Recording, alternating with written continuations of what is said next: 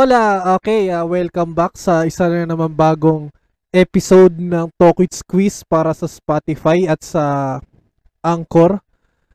At ah, nandito tayo sa episode 29. Woo! Magingay! Let's make some noise! okay, okay, medyo mababa energy nun. okay.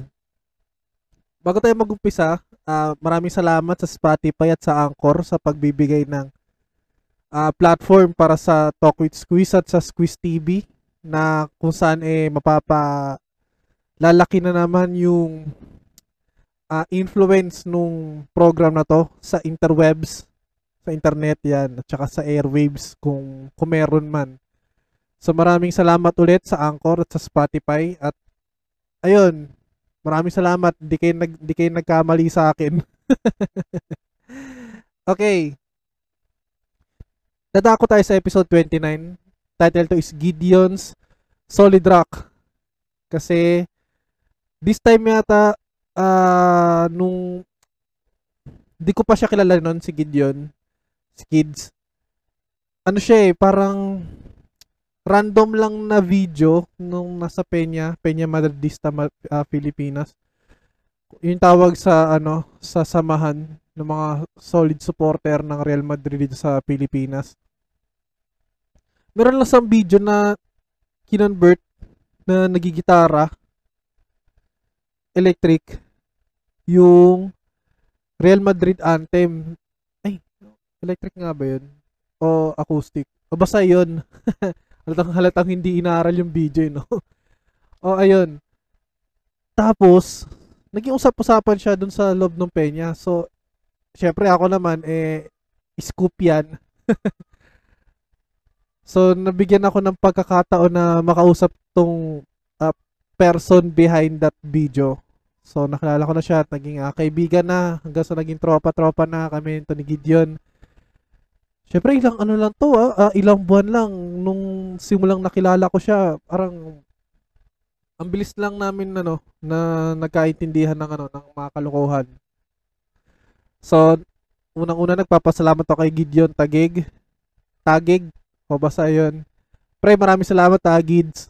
Kasi pinagbigyan mo ako dito at syempre, isang malaking karangalan na mapasama uh, ka dito at mapasama ako sa, syempre, ano siya, may banda siya, yung Falling in Sins tsaka Soaring Through the Depths.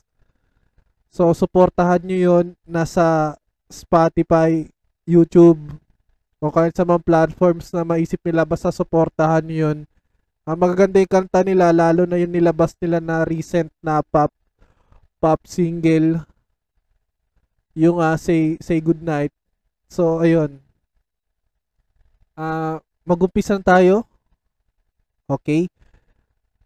Talk with Squeeze, episode 29, Gideon Solid Rock. Ayun, Solid Rock, oh. O, kasi, Peña daw ay uh, parang Solid Rock yata yun. Basta may na, na-explain lang sa akin. Pero ginamit ko na rin, na, yun, sa tingin ko yun yung nararapat na title para dito. Kasi para naman din sa Real Madrid to. So, ayan, mag-umpisan tayo. Okay, let's go. Vamos empezar.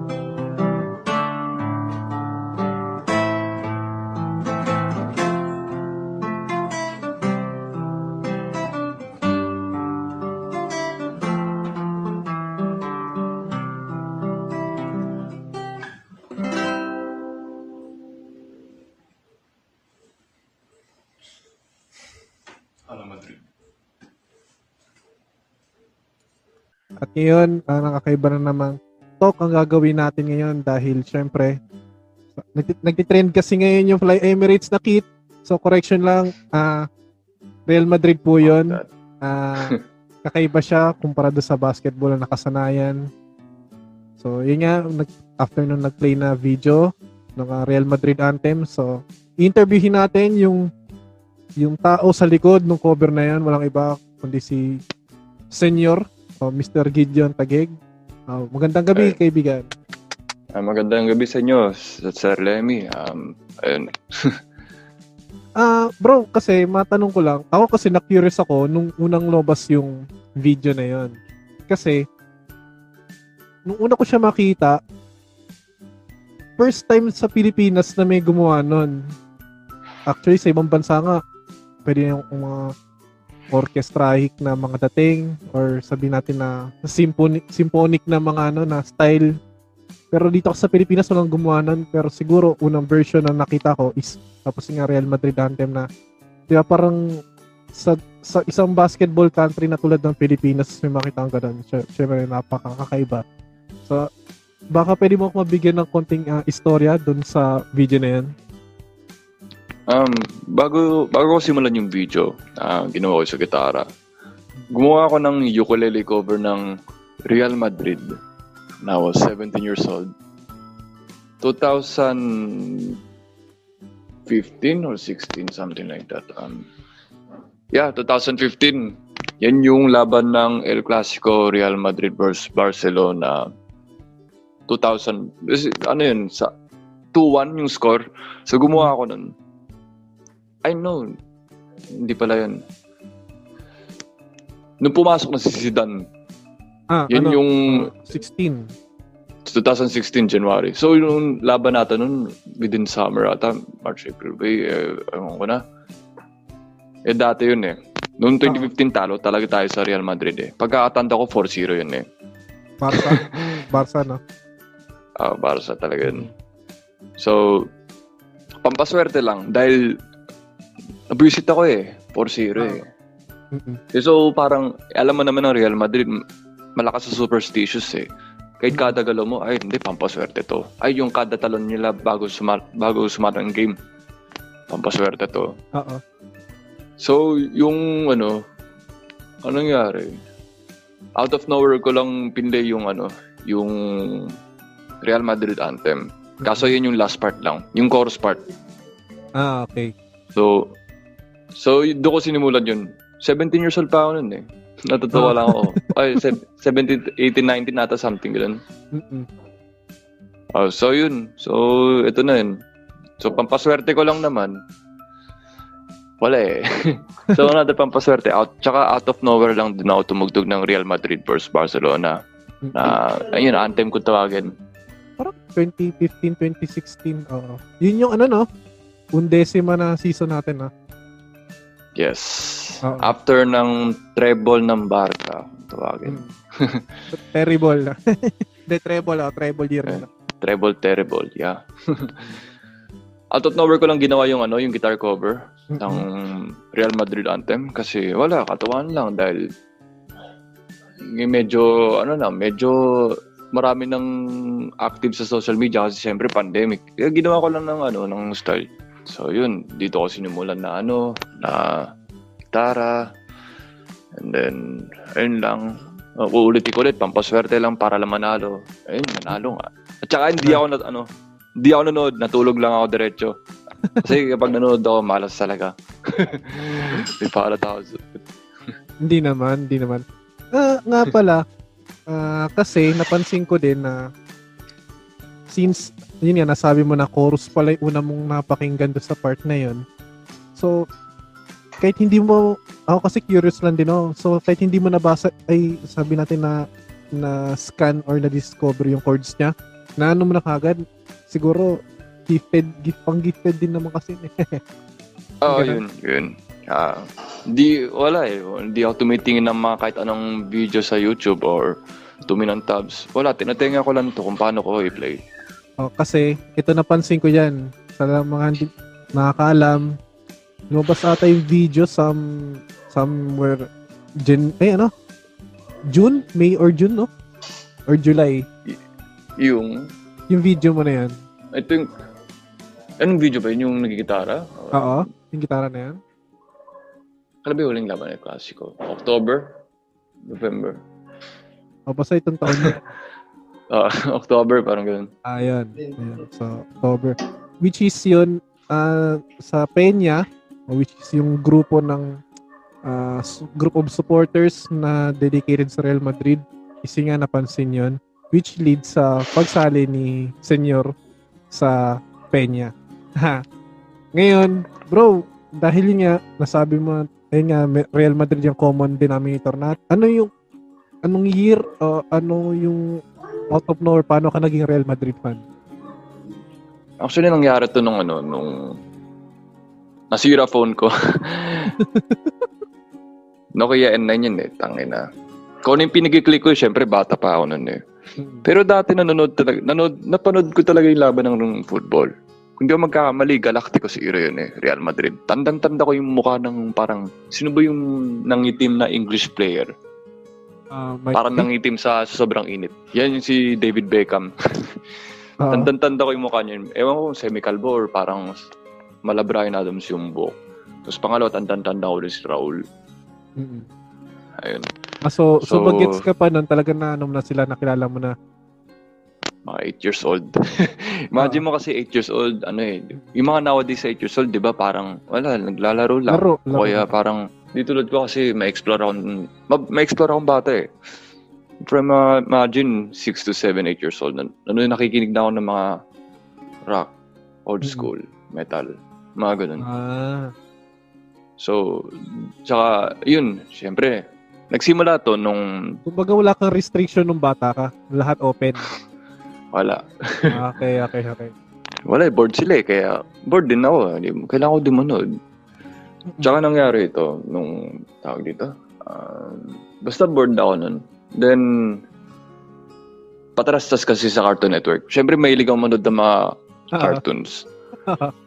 Eh, lipat ako ng lipat eh. Putang na, man, ang bored ah. Ano na. Ayoko pa naman ng ano, ng, ano yun, patarastas. mm Oh, So, commercials. nakalimutan ko yung cha- nakalimutan, nakalimutan ko yung channel. Pero parang, alam mo, pag yung mga tipong ng bata ka, pare, pag napanood ka ng mga adult, adult stuff, adult TV, mapapaganda Ah. ko. Ganun. oh, yung parang, parang nakikurious ka din. Oo, Mga parang ganun. oo. Oo, ganun. Ah. Ayun, yun yung era ng Galacticos. Hmm, mga 2005, 2000, 6, oo, ganun. okay. Mga late na. Kasi Nabuta ko yun. Beckham, paalis Yun na yun. Figo, oo. Pal. Palis na si mga Zidane. Basta yung mga 2005, ito yung mga one year na lang alis ng Galacticos. Mm. Yung mangyari yung second na Galacticos. Yun yung papasok na si Sergio Ramos. Yun yung that yung that time na yun. Oo. So yun, um, fast forward. So ito na yung 2014. Ah, so nung yung time na yon 20, 2005 hanggang 2014, medyo 2000 ka muna. Naglaylo ako sa... Na-boring din ako sa football. Kaya sorry kasi syempre bata pa naman ako. Oo. Tsaka ano, wala hindi naman masyadong expose ang Pilipinas sa ano, eh, sa football eh. Soccer, soccer pa nga. Soccer nga. Kasi syempre, sad truth. Philippines is equals to American. American system ko tawagin. Oo. Outnumbered tayo dyan. Outnumbered tayo ng mga basketball fans. Kaya Mm. Tama, tama. sayang. So, yung 2014 naman, Mm. hindi ko alam kung sasabihin ko to, pero screw it. May Ah. kadate ako. May kadate ako. Okay, May okay. kadate ako nun. Sy- sy- Siyempre, buti hindi nasira yung phone ko, kakalikalikot eh. Imagine, Mm. 17 years old pa ako nun. Ah. So, ayun. Buti at the day after ng date namin, nasira yung phone ko. Mm. Hindi mabuksan. Siyempre, mabuboard ka rin. Kailangan paayos mo na kagad yung ano eh, Yung yung phone. cellphone. So, so pinayos ko naman. Pinayos ko naman yung phone ko. Eh, lagi pa naman naglalaro ng golf. Kasi yan yung parang fix na application na nakalagay sa cellphone eh. Oo, So, yung nasi- so nawala yun eh. Mm-mm. Oo. so, nawala yun. Nawala yung golf. Ah, okay. Parang- Nung, pina- nung napaayos na wala. Nawala yung golf. Ah, ang pumalit, Parang may word na soccer. Parang pixelated. Ay, yung pixelated ano yan, yung dating eh. Yung soccer 3D ata yan. Yung Parang ganun na. Yung walang mukha. Oo. yung player. Ang edgy. Yun. Pagka uwi, naubos lahat ng pera ko to. Naubos lahat ng pera ko, kakasampon. Imagine from SM, nilakad ko hanggang bahay from one hour. One hour lang. Nung madali ako umuwi ng bahay, kahit hingal-hingalin na ako. Para lang malaro ko lang yung cellphone ko. Pero nawala yung golf, tinry ko naman yung soccer. Soccer na akong word na tumawagin. And then out of nowhere, na-misclick ko lang yung Spain, yung team. Dapat may Germany, yun yung mga Bundesliga, bla bla bla bla, ganun, no. Premier League. Pero wala nakapala, na, nakalagay doon kasi hindi gaano ka-professional yung laro na yun. Oh. So na, na-misclick ko lang yung Spain. Ang unang-unang makita ko sa Spain, Madrid. Wala ka, man, wala ka makitang A Madrid or R Madrid. Basta Madrid lang. Madrid ah. So, nung kinlik ko yung Madrid, sige, na-curious ako. Ah, puti lahat. Ganun. Ah. Siyempre, pag Real Madrid, white eh. Hmm. Andun yung... Nakakatawa nga yung spelling ng mga players eh. Alam mo Ah, naman yung- pag ano yung loob. Ah, ah, ah, kasi license eh. Yung License Ronaldo yung maging eh. Rin- Rinaldo. Yung Ronaldo maging Rinaldo. Ah. Tapos yung kay Neymar naman, Nilmar. Ah, ah. Ayun. So nakakatawa lang. Ah, yun. Kinabukasan naman, Hindi ba dahil, ni-research ko yung Real Madrid. Hmm, hindi ba dahil dun sa laro na yun, parang sabi, ah, parang may resemblance to nung ano, nung yung channel na nakita ko noon last time, parang parang ito yun. No, parang doon lang bang Ah. pumasok na ganun. Nga siya din naman. Pero, um, ano, limot ko. Oo, kasi So, nabanggit ko naman sa ano. Ah, sorry, sorry ah. Kasi ako nung ah, sige. last time, kay Owen yata yung interview ko sa kanya. Nabanggit ko, nag- naging Madridista ako. 2000, hindi naman Madridista fan. Siguro, nakilala ko lang yung Real Madrid noon. Aksidente ko lang siya nakita sa Sky Sports 2002 ata yun. Yun din, Galacticos era. Eh, yun nga, soccer din ang alam ko kasi. Tapos yun. Doon ko lang sila nakilala pero sad to say, syempre, wala, dahil walang football dito. Tapos, nung magkaroon ako ng interest, Manchester United. Do, yun. Tapos, syempre, Cristiano, nung lumipat sa Madrid, do, yun na, nagtuloy-tuloy na. Yun yung mas papapamilyar eh. Yung Manchester eh. Kasi, pag tayo mga Pilipino, Hmm. ang unique ng word na yun ha, Manchester. May mga ganung ano eh, may, May mga ganun. ganung naging nakakilala kong fan na Manchester United. Kasi, uy, Manchester, ang stig ng pangalan eh. Pero okay na yun, take it, take it now. Kasi ano eh, at least nama, namahal ka na sa football. Kaya kung ta- may tatanungin ka na, fan ka ng Manchester United, may karamihan dyan magsasabi oo. Kasi naami sila sa word na Manchester. Oo. Kumbaga, Okay naman. very unique kasi parang walang sa US wala namang ganun. Tapos, 'di ba? Wala namang ganung pangalan tapos mas malalaman na England pala 'yon. Eh, Ah, British. Yun yung nakakatawa eh. Kasi, ito fun fact. Sa lahat ng Asia, madalas British yung mga sinakop. Ah. Kasi ano eh, tingnan mo kung pupunta ka sa iba't ibang bansa na, wari, Singapore, Malaysia, Thailand, China, Japan, Korea. Mm. Football. Ah. Kasi parang, ano eh, basta something about history na pumunta yung mga British dito. So yun. Ah. Sorry kung nagkukwento ako ng istorya, pero Sige, actually ano ko ngayon eh. Ah, interesado ako lagi sa ano eh, geography, history. ah, history lover kasi ako eh. Mm, sige. So, yes, set aside muna natin yung football. Mhm. So, sumako, yung, ano, yung World War II kasi, syempre, malalakas ang Royal British Army. Parang ganun. Ah. Syempre, mga sinakop nila, World War II eh. Ibang-iba na yun eh. Doon nag-alliance yung, ano, yung Japan, Germany. O yung Italy. Axis powers 'yan. Ah. ah so, sa Japan naman, sa buong Asia. So, sinasakop yan lahat. Ang tagatulong naman sa iba't ibang sa Asia naman, British, mga Royal British Army. So, sinong tumulong sa Pilipinas? Amerika. Oo. So, cut to the Nonetheless. face. Mhm. Ito yung napamana natin. Amerika. Mm. Kaya, yung mga uso ngayon, yung mga uso sa Amerika noon, tuwari, mga uso ng Amerika noong 2009 o mga 2000s, mga emo days. Oo. Yung mga forma nila na skinny, tapos Mm. yung ano, yung ganyang buhok. Oo. Pero yung sa pag sa Pilipinas, napaka-late bloomer eh. Parang maghihintay ka pa ng 10 years. So, kung ano yung mauso. forma mo, oo. Kaya yung fitted, yung fitted na pantalon sa kanila, pati yung fitted na ano, t-shirt. Parang napaglumanan nila yun eh. Mm. Eh, yung forma ng Pilipinas ng emo days, mala post-grunge eh. Mga, Oo. mga nu metal. Yung mga rapper, Oo. ganun. well, ganun kasi yung Pilipinas. So, so Ano? titingin mo sa ano, sa Amerika? Wala. Oo. Tsaka nauso yung checkered. Classic yun, men.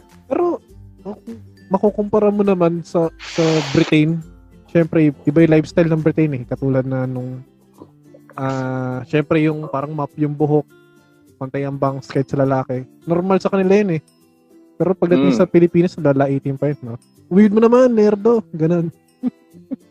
Something like that. Kaya nga yung mga British indie, indie music, malawak yung indie eh. Yung w- weird nila, like mga ano eh, underground eh. Yung word indie eh, independent. Mm. Kasi kapag pumunta ka sa Euro- iba't ibang bansa, basta sa Europe, Mm. wala kang makakarinig ng kahit anong kagaling na heavy metal bands. Mapa Germany, Italy, France, Oo. ganun. Finland, Sweden, mga ganun mga no. Pag sa British kasi overall eh. Para sila yung, eto ka lang Amerika, eto yung British. Parang ganun. Ganun, oo. Pero mas witty ang British. Mm. Kaya sikat na sikat ang indie. eh. Kaya may mga, ano yung mga, parang weird na mga music video, weird na mga visuals. Ganun talaga sa British. Oo. Talagang wala akong pake kung anong gawin mo dyan. Basta ganun. Ganun sila Oo. eh. May sariling, ano, may sariling statement talaga sila. Signature. O, tawag. Ah, Okay. So, so babalik tayo. Puputulin ko lang to ha. Babalik lang tayo sa Madridista ha. Ngayon, okay. 2014, 2015 doon na nagbalik hanggang sa Ah. tuloy-tuloy na. Okay. Ngayon, kasi nung last topic natin kasama yung Peña, nabanggit mo nga bro na ano, na iba yung impact sa'yo. Alam mo, pag nananalo, sobrang saya, ecstatic, tawagin. Ah, Tapos pag natatalo, yun nga, kahit nga nung last time na nanonood tayo, Cadiz ata yung kalaban na, no? Levante ata. Kasi na, ano nga, ah, kasi parang nag-walkout ka saglit na tapos nagwala ka nga. Nun. guys. Sabi ako, fuck eh. Hindi ko, Ah. hindi ko matiis pag natatalo, nag-draw. Kasi syempre, importante din yung ano, eh, scoreboard eh. Mm, yung points ha. Wala eh. Kaya nakakapanibago. Kaya yung mga ano, Mm. kahit iba't ibang league, papansin mo sa Premier League, iba na yung ano. eh, syempre, may mga ano eh, may mga, pero hindi ka makapag-competition dahil, ano eh, ang daming mga hero eh. Mga animata, Arsenal, Liverpool, Manchester United, City. Pero pag sa La Liga naman, iba naman eh. Oo. Mm-mm.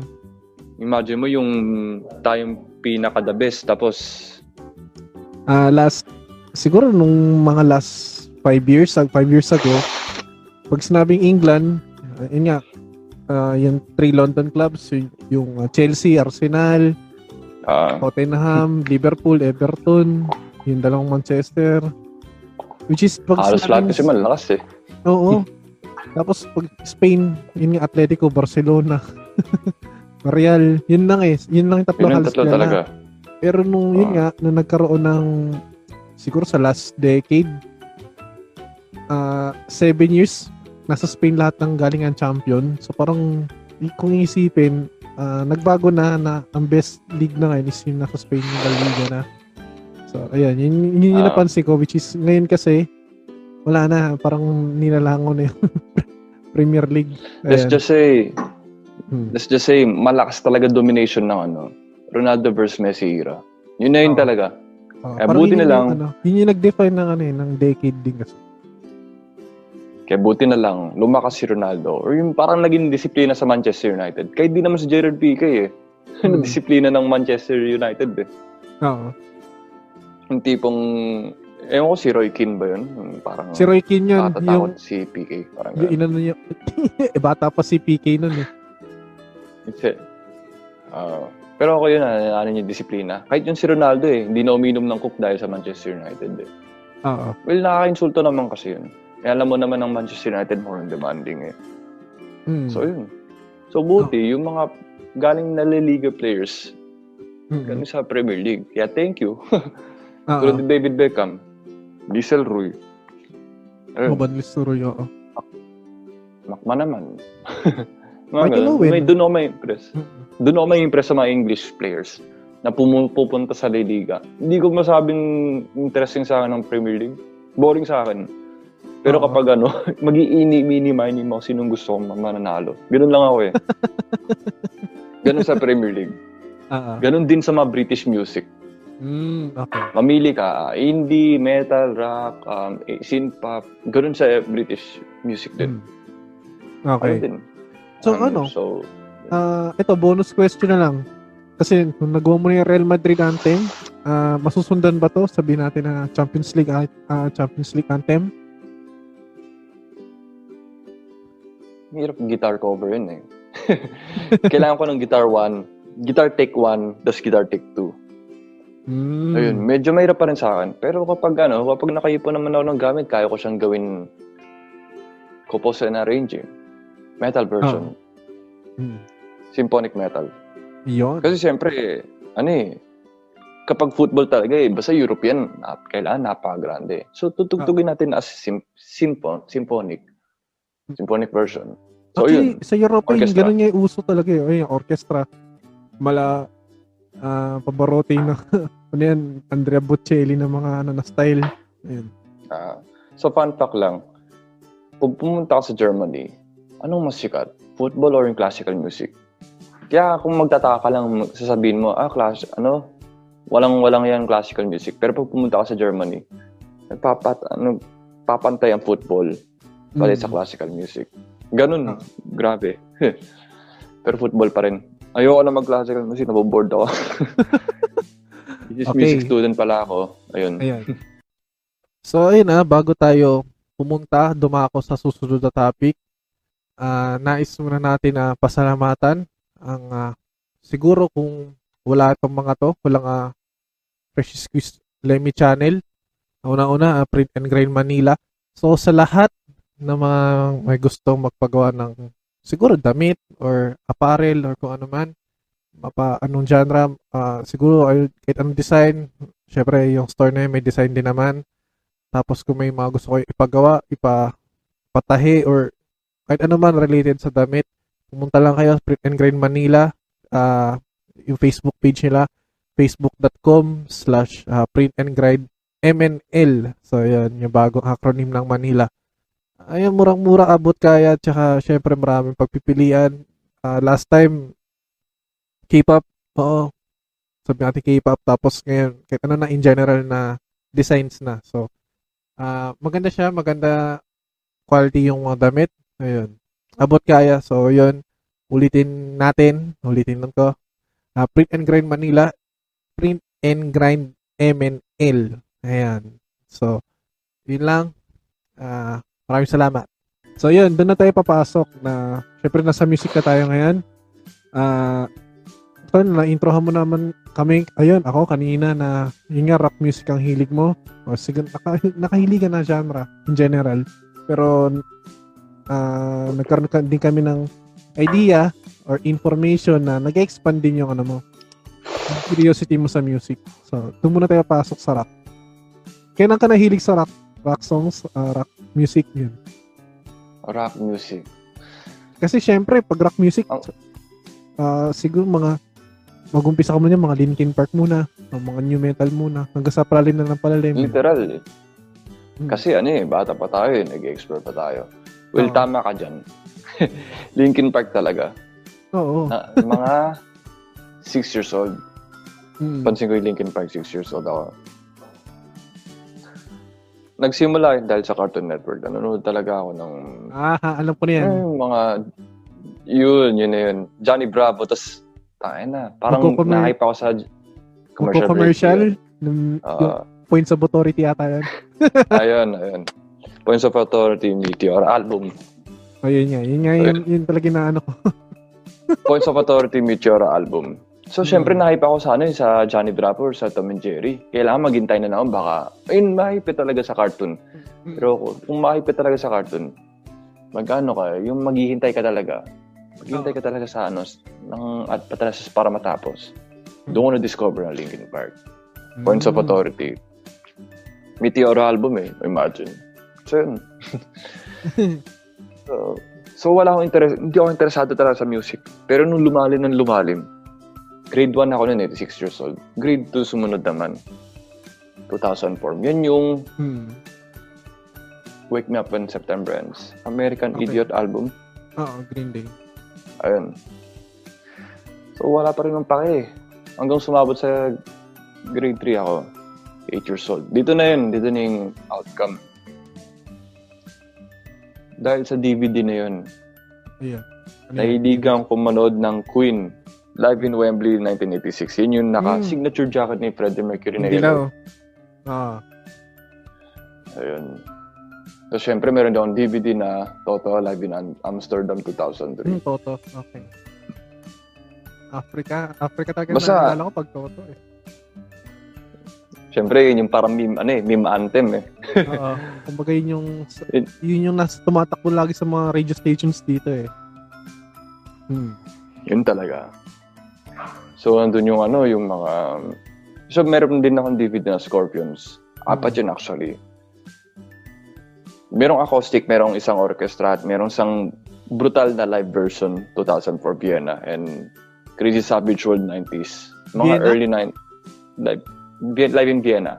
Ah, okay. Oh. So, yun, 2004. Unbreakable Tour pala yun.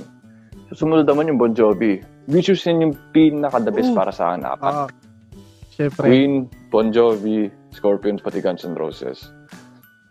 Bon Jovi para sa akin. So, meron, meron din akong DVD na Bon Jovi, yung acoust, live in acoustic, tapos live in Swiss- Zurich, Switzerland, 2000. Live in Wembley, 1995, which means, which means, yan yung pinaka-the best na live para sa akin. Ah, Kasi ito yung parang compilation ng music video. Well, papangunahan lang din kita sa, ano, sa live in Wembley. Imagine ang Ah. Bon Jovi, Amerika yun. Ang Mm. Wembley Stadium sa England yun eh. nasa England na. Parang ang capacity yata ng ano, ng... National National Stadium nila ng ano yun eh, ng UK yun eh. ah Ay, which matanong ko ano lang, eh, da- dahil ba nang nagkaroon ka ng, syempre, katulad niyan, mga DVD copies ng mga live performances, mga concerts, sa pamilya niyo ba may mga mahilig talaga sa music, particular sa rock, ah, rock music? Actually lahat kami nakikinig ng mga ano, ng mga old Ah, school. mga old school. Ako okay. maliban, maliban lang sa akin. Hmm. Kasi mas okay. kakaiba yung music taste ko. Airmats, airpods, mga na mahilig, mga putol mo. Mahilig sa mga old school talaga. Ah, Okay. Mm-mm. Sa mga, ano, syempre, mga 60s, mga The Beatles, common na yun eh. Engelbert Humperdinck, Tom Jones, Frank Sinatra. 60s, yeah. Mm. So, pagsapit naman sa 70s, doon na yung parang Queen, Eagles, yung mga country music like mga Don McLean, Jim Croce, James Taylor. Ayun, something like Yeah. that.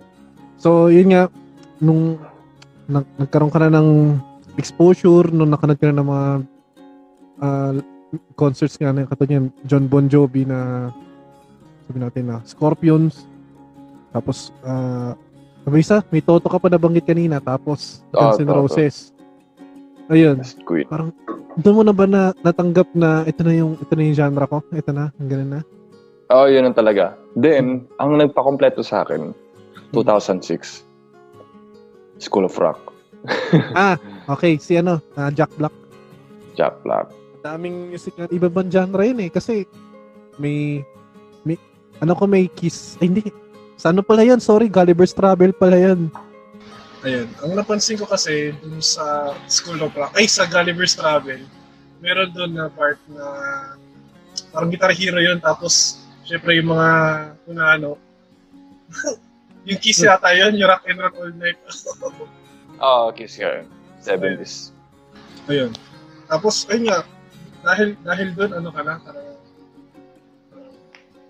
nung af- after all ng music na yun, yun, sabi mo, yun na talaga yung genre mo. Full commitment na talaga ako sa mga rock. Mm. Ayun.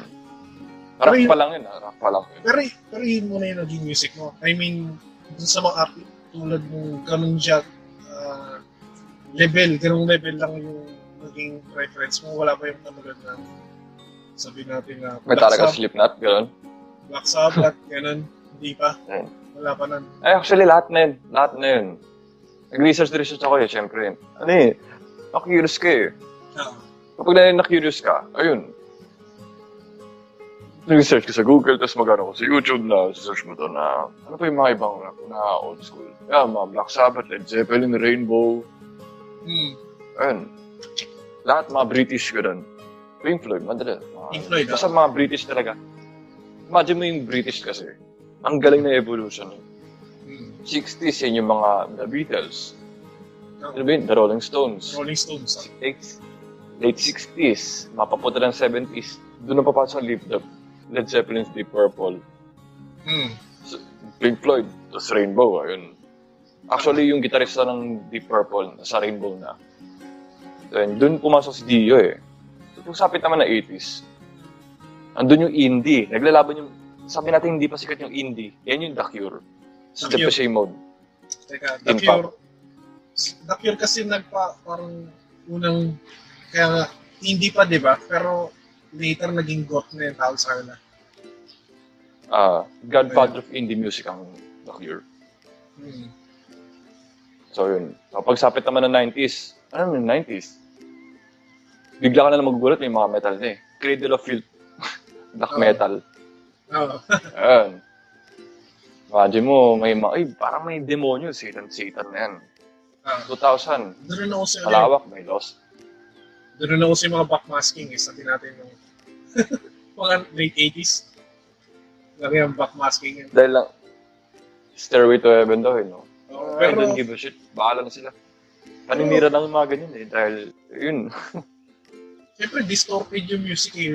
Corner ng mapakinggan mo, eh, yung isipin mo na, ay, ayun, ayun pala yun. May, may, message, may hidden message. Matatawa ka lang kapag ganun yung nangyari. sa modern ngayon. O Kasi uso ang meme ngayon eh. sa modern, di pa nga ngayon eh, dark, dark na ngayon pagkakasabi halos ng, ng ano-ano modern eh. Tsaka ano na, direct attack na, katulad yung, minsan direct attack na sa religion, gano'n. Minsan yung imagery, may magko-costume ng ganito, ganyan, na may mga santo or ano man. Which is non- Psychologically background. Hmm. Yun. Psychologically background. Kapag nakita kang sikat, gagawan ka ng theory na para sirain ka. Ah.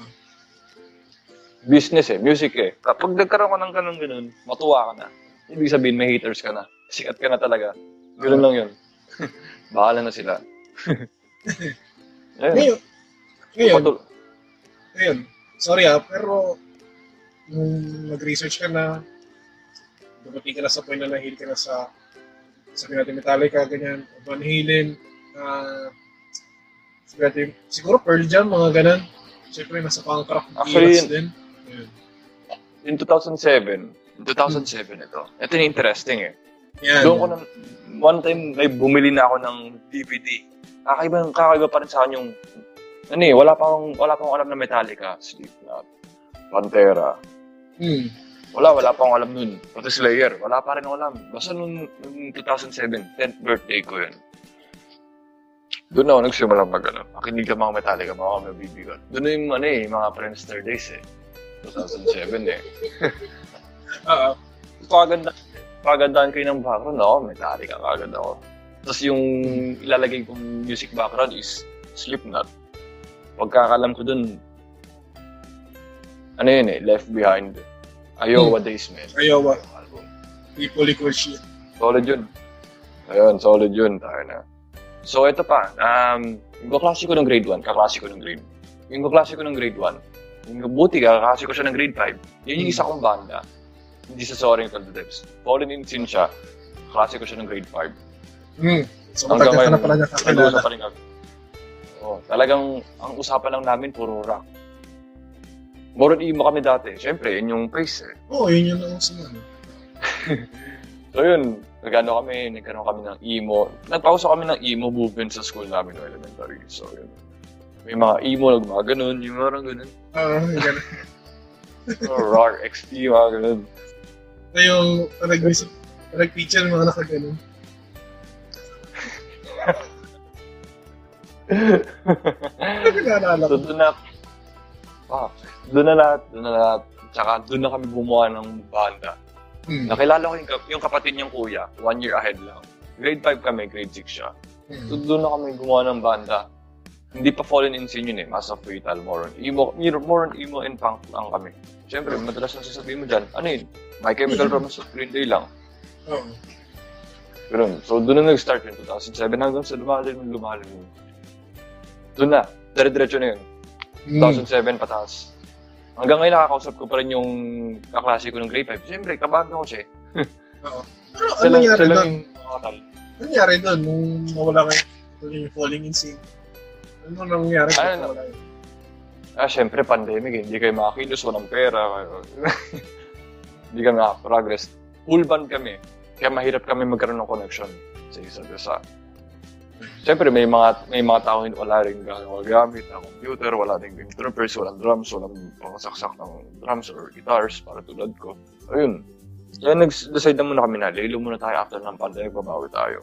Asam, parang asam muna sa ano, sa sabi ko, sa lahat ng studio, mga ganyan, sa mga mall. Oo. Oo, Hmm. wala eh. so, insight ko lang pala sa Fallen Scene. Ang Fallen Scene kasi more on visual rock, visual K, kung tawagin. Which means, yun yung inadapt ng K-pop ngayon. Visual K. Okay. Yung K from main, main, main K, Japan. Yun yung Hmm. makita mong mala, ah, mala anime pero kakaiba manood. So, Doon magaling ang mga Japanese. ano, Ex-Japan, mga natin Shen. Ex-Japan, ayun. Doon na si Darren Gray, ganun. O yan. Yun. Oh, yung nasi, ano, ano. kasabayan nila yung mga yun. Oh, classic talaga, classic yan. Galing. Then, yung sa K-pop naman, so Taiji, So, One of the Taiji founders of Boys. Eh, metal natin. one of the eh. founders of, Yung oh, Taiji, yun eh, one of, founder pa yun ha. Hmm. Galing. Yung fun fact lang, binili ni Jonathan Davis yung CD, yung Ultraman album ni So Taiji. Kasi syempre, no metal yun eh. Galing. Galing. Tsaka ito pa, last one. the story ng Korea, South Korea. Naban lahat ng rock at metal music. Dahil merong isang punk rock sa Korea naguhubad sa stage. Sa stage. Parang kinda ASAP nila yun. Parang ASAP live. Nung nagpo-perform na yun. Parang ASAP live sa Korea. hmm, Version. mga- So yun, may, may naguhubad. Siyempre, alam mo naman ng punk, punk style eh. Talagang gago ka talagang gago. live TV yun. Oo, yun. Laban. Nakulong. Nakulong yung nagubad. Eh, wala nang rock. Hindi na uso ang rock. Pero pumupunta pa rin ng Metallica sa South Korea. Unlike dati, noong mga 2000 o mga early 9, early 2000s, lahat ng metal na banda, Children of Bodom, mga ganun, pupunta ng Korea. Galing. Pero hindi na. Siyempre, dahil K-pop. Eh, tsaka tabu rin naman kasi dati yun, siguro. Ayun. Na-discriminate din sa Korea. Ayun. Yan. So, yun na yun. Hmm. So yun na bago tayo dumako ulit sa panibagong topic, ah, nais muna natin pasalamatan ang isa sa mga sponsor ng Fresh Squeeze Lemmy Channel. Walang iba kundi ang Sesams Shop. Uh, Siyempre nowadays nauso yung ah, mine, mine, mine kung ano man yan. Na syempre mga damit, thrifties or ano man. Ayun. Punta lang kayo Sesams Shop. Yung Facebook link nun ilalagay natin sa link ah, sa description. Tapos, ah isa pa, yun, Yan's Thrifties, o yun din. Press din sila na thrift shop. At saka, yung link doon ilalagay natin sa, ano, sa, sa description. Ngayon, yan, Yan's Thrifties, ah 8 p.m. daily or minsan nag schedule sila. Ah, 8 p.m. naglalabas sila ng kung ano man na designs or ng ano ng shirt for collections siguro per batch Ah, may pambalalaki, pambabae. And then yung Sesams shop, ayun, ah pambabae, pero magkakaroon sila ng panlalaki. So, ngayon darating na holidays or ano man, kahit anong normal na araw, pag may nakita kayong maganda, ayun, imayin nyo lang. So, yun, Sesams shop, tsaka Jan's Thrifties. Ayun. Ah, isa sa mga, syempre, kakatiwalaan natin ng mga ng mga shop. Ayun, pagdating sa, yun, sponsors ng uh, Fresh Excuse Lemmy channel. Kaya maraming salamat. Ano yung Soaring Through the Depths? Tsaka yung introduction ng bago mong labas. Bago nyo, bago yung labas na material. Ah, okay lang ba unahin ko yung soaring? Yung Sige. story? Kasi Sige. may ma, ano lang. Go ahead, Ang go dati ahead. soaring to the depths. Yun yung soaring space through space dot space depths. Mm. May space. Wala ako sa, wala pa ako dun. Hindi pa ako nakasara dun. Pero nakilala ko din sila dahil meron din akong banda na deathcore. O death me- parang modern death metal. Sabi natin deathcore, ganun. Mm. Into Conviction yun. In So yung vocalist Into Conviction, Into Conviction, yung vocalist nun, vocalist din siya sa Sorry to the Depths.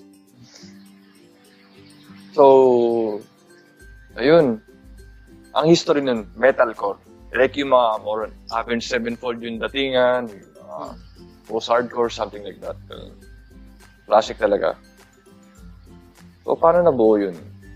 Nagsimula yan dahil yung kabanda ng vocalist at yung kabanda ko ngayon, against, di ako leader ng banda sa Conviction dati, pero magaling ako, ano, magaling gumawa ng compose. Magaling ako mag-compose, magaling ako mag-arrange. Mm.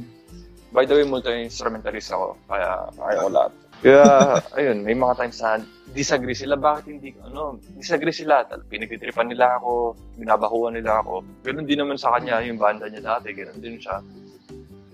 Nag-quit ako, sabi sa kanya gitarista na, hindi ako na-impress sa mga gina- ginawa mo.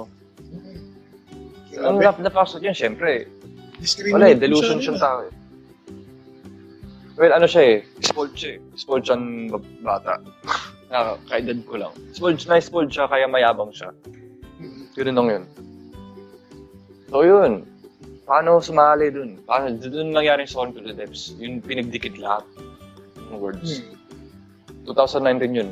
Mga 10 days after ng left ko, nagsabi ako, Min, tara gawa tayo. I-rebrand natin yan, Min. Wala na, hindi na tayo gagawa ng kahit anong mabibigat na metalcore, mga core or genres. Hindi na kami gagawa ng ganyan. Pinanindigan na namin yan dahil sumali ako sa Soaring dahil hindi lang basta sa revenge band ko para lang sa kanila. Para lang din, makarelax, relax din ako sa mga metal na genre. Kasi, By the way, nakikinig din ako ng pop. o kasi Ayun. sabi natin na yun yung, yun yung bread and butter mo. Pero minsan kasi mananawa ka rin eh. Parang ganun nga, lagi yung flatang mo. Dumating ka rin ba sa point na na- ganun? Na ano? Oo, kung puro metal lang papakinggan mo, di ka ba nanawa, mananawa kung dumating sa point na ganun. Bata pa ako, syempre, ganun talaga. Oo. Naging sarado utak mo dahil, ay, tangin na, bulok yung pop na yan. Tangin na, Jejimon yan. Parang gano'n. Oo. Ganun. Ganun, ganun ako. Guilty ako dyan, guilty ako dyan. Pero naman nagtagal, nahiligin ako sa pop. Mga Europop, mga EDM, mga ganun. Hmm. Hanggang sumabot na K-pop. Ayun, Mga Z, J-pop. ayun, J-pop. Ayun. Matik na yun. So, doon na yun, 1975, blah, blah, blah. Indie, mga Brit indie, indie pop. Hmm. So, doon na yun. Lahat talaga kami. Lahat nag-outgrown kami sa mga core genres. At pinupurso namin na makakatugtog din kami na kahit anong popular music. Nung sikat yung grunge, yung rock, yung pop, Ah, yung ballad, lahat gag- gagawin namin yan experimental kung ano yung mas popular during that time at right now. Yan yung goal namin yan. Ah, nice. Tugtugin namin lahat na kanta na pasok sa genre popular. So, ayun. Dahil dun sa pagkaalis nyo dun, dun sa Soaring Depths na may mga space. So, nag-reform kayo. Ngayon, dalawa lang kayo dun. Tama? Dalawa lang kami. Sa rebranding, ako na yung pinaka-original member. Nasa rebrand. Siyempre, rebranding. Oo, rebranding. Yun eh. Kaya, new, ano eh, new chapter awaits yun. Kaya magtataka sila, bakit meron kami acoustic music? May parang may acoustic kami. Ibig sabihin, transition na namin yan. Transition na namin yan na magagarang, gagawa kami ng magkaan, magkaan, pagkaan, pagkaan. Wala na So- kami metalcore. So, itong, itong bagong Soaring Through the Depths, ito na yung parang ma-experimental na version ng naunang banda. Kasi kawawa yung vocalista dati eh. Pinagtutulungan siya eh. Majority wins pero wala, wala magagawa dahil kabanda ko sila eh. Dahil di ako makagawa ng kahit anong kanta na pop Mm. or magagaan. So yun, ito na talaga. Parang nakita ko eh, doon sa, doon sa grupo nyo, may parang may main unit tapos may sub-unit. Parang yun na, na, naiisip ko ngayon. Ah, yun. New chapter awaits yun. Ayun. Talagang makita mo kami, dalawa na lang kami. Partida. yung dati kong banda, matagal kami makapag-release ng kanta kasi syempre, ang, ang, tatam, ang tatamad din nila, ang tatamad din ng soaring dati. So paras Hmm. kami nag-brainstorming eh. Mabilis namin gumawa ng kanta. Ang problema lang talaga yung pandemic at pera. Pero, ito So bro, yung ah, isang album namin, may, may naisip ko kasi tulad nga nung nasabi mo kanina, doon sa Soaring Through the Depths na unang, yung unang ano niya, unang banda niya, marami kayo. Apat? I think sabi mo kanina. lima-anim. Yung dating Ayun. banda na yun. Parang, sabi mo, dahil multi-instrumentalist ka, parang nakikita ko si Perp De Castro sa'yo. Kasi di mo sa River Maya, siya- yung mahilig sa ganun. Tapos, parang naging producer siya ng River Maya. Parang isang album lang ata. Tapos umalis na siya. Ah, Ayun. 214 pa yun eh. Okay, sa 214. 1992, 3. Ngayon, ngayon bro, ano yung mga hi- kinahiligan mo ngayon? Bukod sa, yun nga, nabanggit mo na K-pop, J-pop. Pero last time, may nabanggit ka, yung na symphonic rock. ganun. Ah, symphonic metal. Malawak din eh, syempre actually. Yung gagawin ko sana ng symphonic metal, ano eh, soon to be project ko din eh. Experimental metal lahat yun. Lahat anything about metal. More on, malawak siya. Could be ah, heavy, thrash, melodic, death, black metal, avant-garde, lahat. Kaya kong gawin yan. Pero syempre, unahin ko muna yung fortune and fame sa Soaring Projects. Kasi yun yung trabaho eh. Hmm. Balang araw gagawa ko ng sarili kong project na ako lang mag-isa lahat gagawa. Piano, drums, bass, guitars, Nice, nice. vocals, lahat. Yun, no? Pero hindi sa pinagmamayabang, pero ganun lang talaga ako. Dahil ang dami, ang dami na ingit sa akin na, hindi lang sa ingit eh, nagagalit sa akin dahil ang galing ko na ako mag-gitara. Tapos meron pa akong magkakaroon ng kalaban pa. Ah, Nakakapala ako ng 7 strings, pati 8 strings. Magkakaroon pa ako ng kalaban pa. Bakit? ah, Eh, tumutugtog lang naman ako eh. Bakit? Bakit? Ba't yung pa ako gagawin pa? Ganun. Ah. Oh, ngayon, bro, yung tungkol dun sa bago mong ni-release na sa amin, na pina, pina, in-endorse mo sa amin. Ano yun? Say good night. Um, Yan. Ano kwento meron doon sa single na yun? third third single from 2020. This 2020 na to. Ang story nito na, yung story na yan, brainstorming kami. Sabi sa akin ng vocalist, Kids, gawa tayo pop.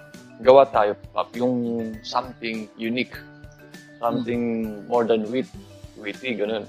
So, kapag, kapag sinabi unique and witty, mga British. Mga British talaga. Kaya, ayun. Hindi, resist Sa talaga. visual, Oo. Sa visual kasi ng vocalist, yung reference niya lang ha. More on, magi, in, by the way, indie fan siya. Oo. Mahilig siya sa mga modern, may ano, i- indie fan siya, British. Hmm. Siyempre, pag narinig niyo Say Goodnight, ang mar- una marinig niyo, akala nila 1975. Pwedeng ganun. Pwedeng Oo. ganun kasi mahilig siya sa indie. Yun talaga.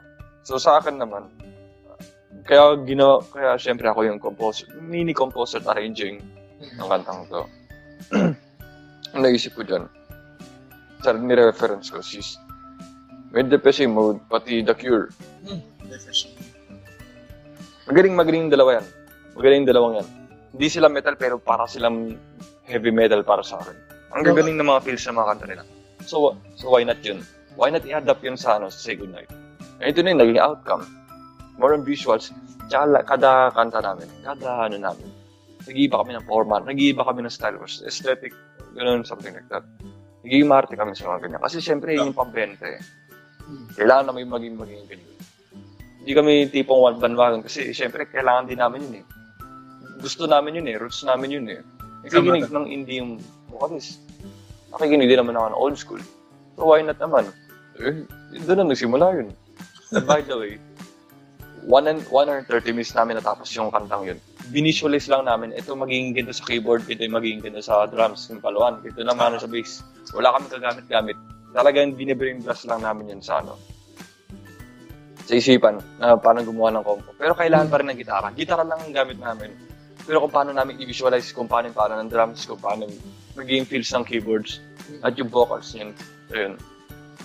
130 minutes lang. Mabilis lang kami gumawa ng kanta dahil confident kami. Pero, Ayun, no? Pero ano yun, almost perfect na pati yung lyrics. Nung sa wala rin natin, ah, okay. By the way, yung vocalist na yun, bilis siya gumawa ng lyrics. Na hindi lang baraba, bara-bara na ano, na lyrics ha. Ah, magaling talaga siya gumawa ng lyrics. As in, ano lang siya, Flame Dust. Kaya doon kami nagkakasundo. May na ako sa songwriting. Ay, may na ako sa ano, lyrics, mga ganyan. Pero malakas ako sa composition, ay sa kind of composition na arranger. Ah, siya din, si, sa vocalist din. Hmm. Hindi siya maano sa, pero sa visualize lang. Pero pag mag-play ng instruments, doon ako a-assist. Ganun siya. Magka-contradict kami pero pag nag nagkaroon kami ng connection Mm. well executed kami sa mga paggawa ng kanta. So, doon na nangyari. Mabilis lang kami gumawa ng kanta. Puro popular pa. Tapos nakakatuwa pa yung outcome. Popular, ang magiging challenge lang namin kung paano namin ibibenta yung mga kanta namin. Kung paano siya, dahil nga pop, yun nga, which is po- popular, paano siya magiging popular sa public. Yun na eh. Ayoko na may judge yung mga Pilipino dito. Dahil generic kasi. Oo eh, novelty Sana. eh. Novelty eh. Sana, sana, sana, sana makalat. At para, at para, at para, kapasikatin ko ang football dito, nasuot-suot ko yung Real Madrid. Sana, Si Fly, Fly Emirates, turn over ko yan. Ito turn over ko yung basketball na yan. At gagawin ko, European style ang Pilipinas. Para magkaroon na rin ng etiquette. Tawagin. So, Ayun, yun na ito yun. bro, may, may tanong ako kasi dahil may sarili kayong way or definition ng pop music, ano masasabi mo sa pop music? Yun nga, na-intro mo na kanina eh. Ano masasabi mo sa pop music na trend ngayon lalagay sa Pilipinas? I don't want to talk about it, but no. No. Just no. When I say no, alam mo na yung mararamdaman ko. Ganun, ganun kami. Ayaw lang, magagaling naman sila. Pero ang problema minsan kasi, mga 70, 70 to 65% ng mga fanbase ang problema din minsan. Pare-parehas din kasi halos ang kahulugan yung mga kanta. Alam mo, sa, alam mo yung parang cliche na halos ng ano eh, kwento ng mga love story. Lalo pag love story yung kanta. Minsan high school love, minsan first love, mga ganun. Kung tawagin kasi Senti, Oh. Senti Music, talagang pang Amer am- Amerikang Amerika talaga ang ugali nila eh. Talagang naka-base, naka-base ka lang, nakadiretso ka lang. Kung tawagin na minded True thirds ganda sa Pilipinas. yun na yun. Kaya di ako makakaangal. Sino pa ba ako? No, si Bob. Mm. Ano masasabi ko dyan? Kaya masasabi ko generic ang mga Pilipinas. Generic talaga sila. Pag-iisip pa lang kung paano sila magkaroon ng experiment. Pero magagaling sila sa freedom of speech pero hindi sila makaangal. Mm. Ganun sila. Ayun. So yun na bago tayo dumako sa isa na ng mga topic, um, ito, uh, nice muna natin pasalamatan isa sa mga major sponsor ng uh, Fresh Squeeze Lemmy Channel. Ah, walang iba kundi ang uh, First Baker Silvanas, Special Silvanas. Ayun, sa lahat ng mga nakikrave sa kahit anumang matamis o kung ano man na dessert, uh, kung anong pinipiling panahon, minsan nakikrave lang talaga or ah, nagugutom ako, gusto ko ng something na sweet na yan. Ah, message nyo lang, First Baker, Special Silvanas. Yung link, lalagyan natin sa description. Ah, murang-mura, abot kaya, 170 pesos or yan. Ah, ako personally, na-try ko rin naman siya. Eh, masarap, at saka malinamnam. Siguro sa isang box, may 12 pieces. Ayun. Magugustuhan ng kahit sino man, ah, pwede, may, maaaring pangregalo, pang present, or ipang dessert sa buong pamilya sa pagkainan. Ayan. Magugustuhan ng buong pamilya, ng mga buong kaibigan, mga sino man, sino man kakainan. The best yun. Tsaka yun, ulitin natin. First Baker Special Silvanas. Ayan. Sa, sa mga major sponsor ng uh, Fresh Squeeze Lemmy Channel. Ano yan? Yung, dis, yung link niya, kung saan siya makukuha, ilalagay natin sa description. So, maraming salamat. Ayan, First Baker Special Silvanas. So, maraming salamat. O, o ngayon, ah nandito tayo sa pagkatapos ng ating ah, mini na palabas ngayon. Ah, baka may gusto ko i-plug or gusto kong ah, i- i-shoutout. O, ayun. Ano naman, the floor is yours. Uh, of course, shoutout ko yung dalawang bandas. Soaring to the Depths Experimental Music at Fallen in Scene Visual Shock or Rock Band. Hmm. And syempre, Saan namin siya mapakinggan? Sayang. Mapapakinggan namin sa YouTube. Madalas yan sa YouTube eh. Yun yung Oh. majority YouTube. Wala kang Spotify, di mag-YouTube ka. Ganun. ganun. ganun talaga. madalas. At saka shoutout din sa ano, sa page mo, Freshly Squeeze, Lemmy. Salamat Yeah. talaga sa pag-invite. Kaya no words to say, it's an honor. Kaya, yun, salamat na salamat talaga ng marami. By the way, yung, Peace. yung, yung URL niya, nung uh, Sorry to the Devs, uh, ilalagay ko yun sa description. So, so yun, uh, Senyor Gideon, o Gids, ayan. maraming salamat. Uh, Thank you, thank you. sa ano, uh, siguro you na lang sa Christmas party ng Peña. Atik, matik, halamat, Uy. read, halamat. So ayan, uh, maraming salamat. See you. Kung magkaroon ng kung may bago kayo labas, siguro kung itong bago nyo nilabas, kung okay lang. Kasi may isa pa akong program. Yung Ah, reaction video. So yun. Kung may video sana, yun. Gagawa ko ng reaction. Okay, men. Next year, marami na yung labas.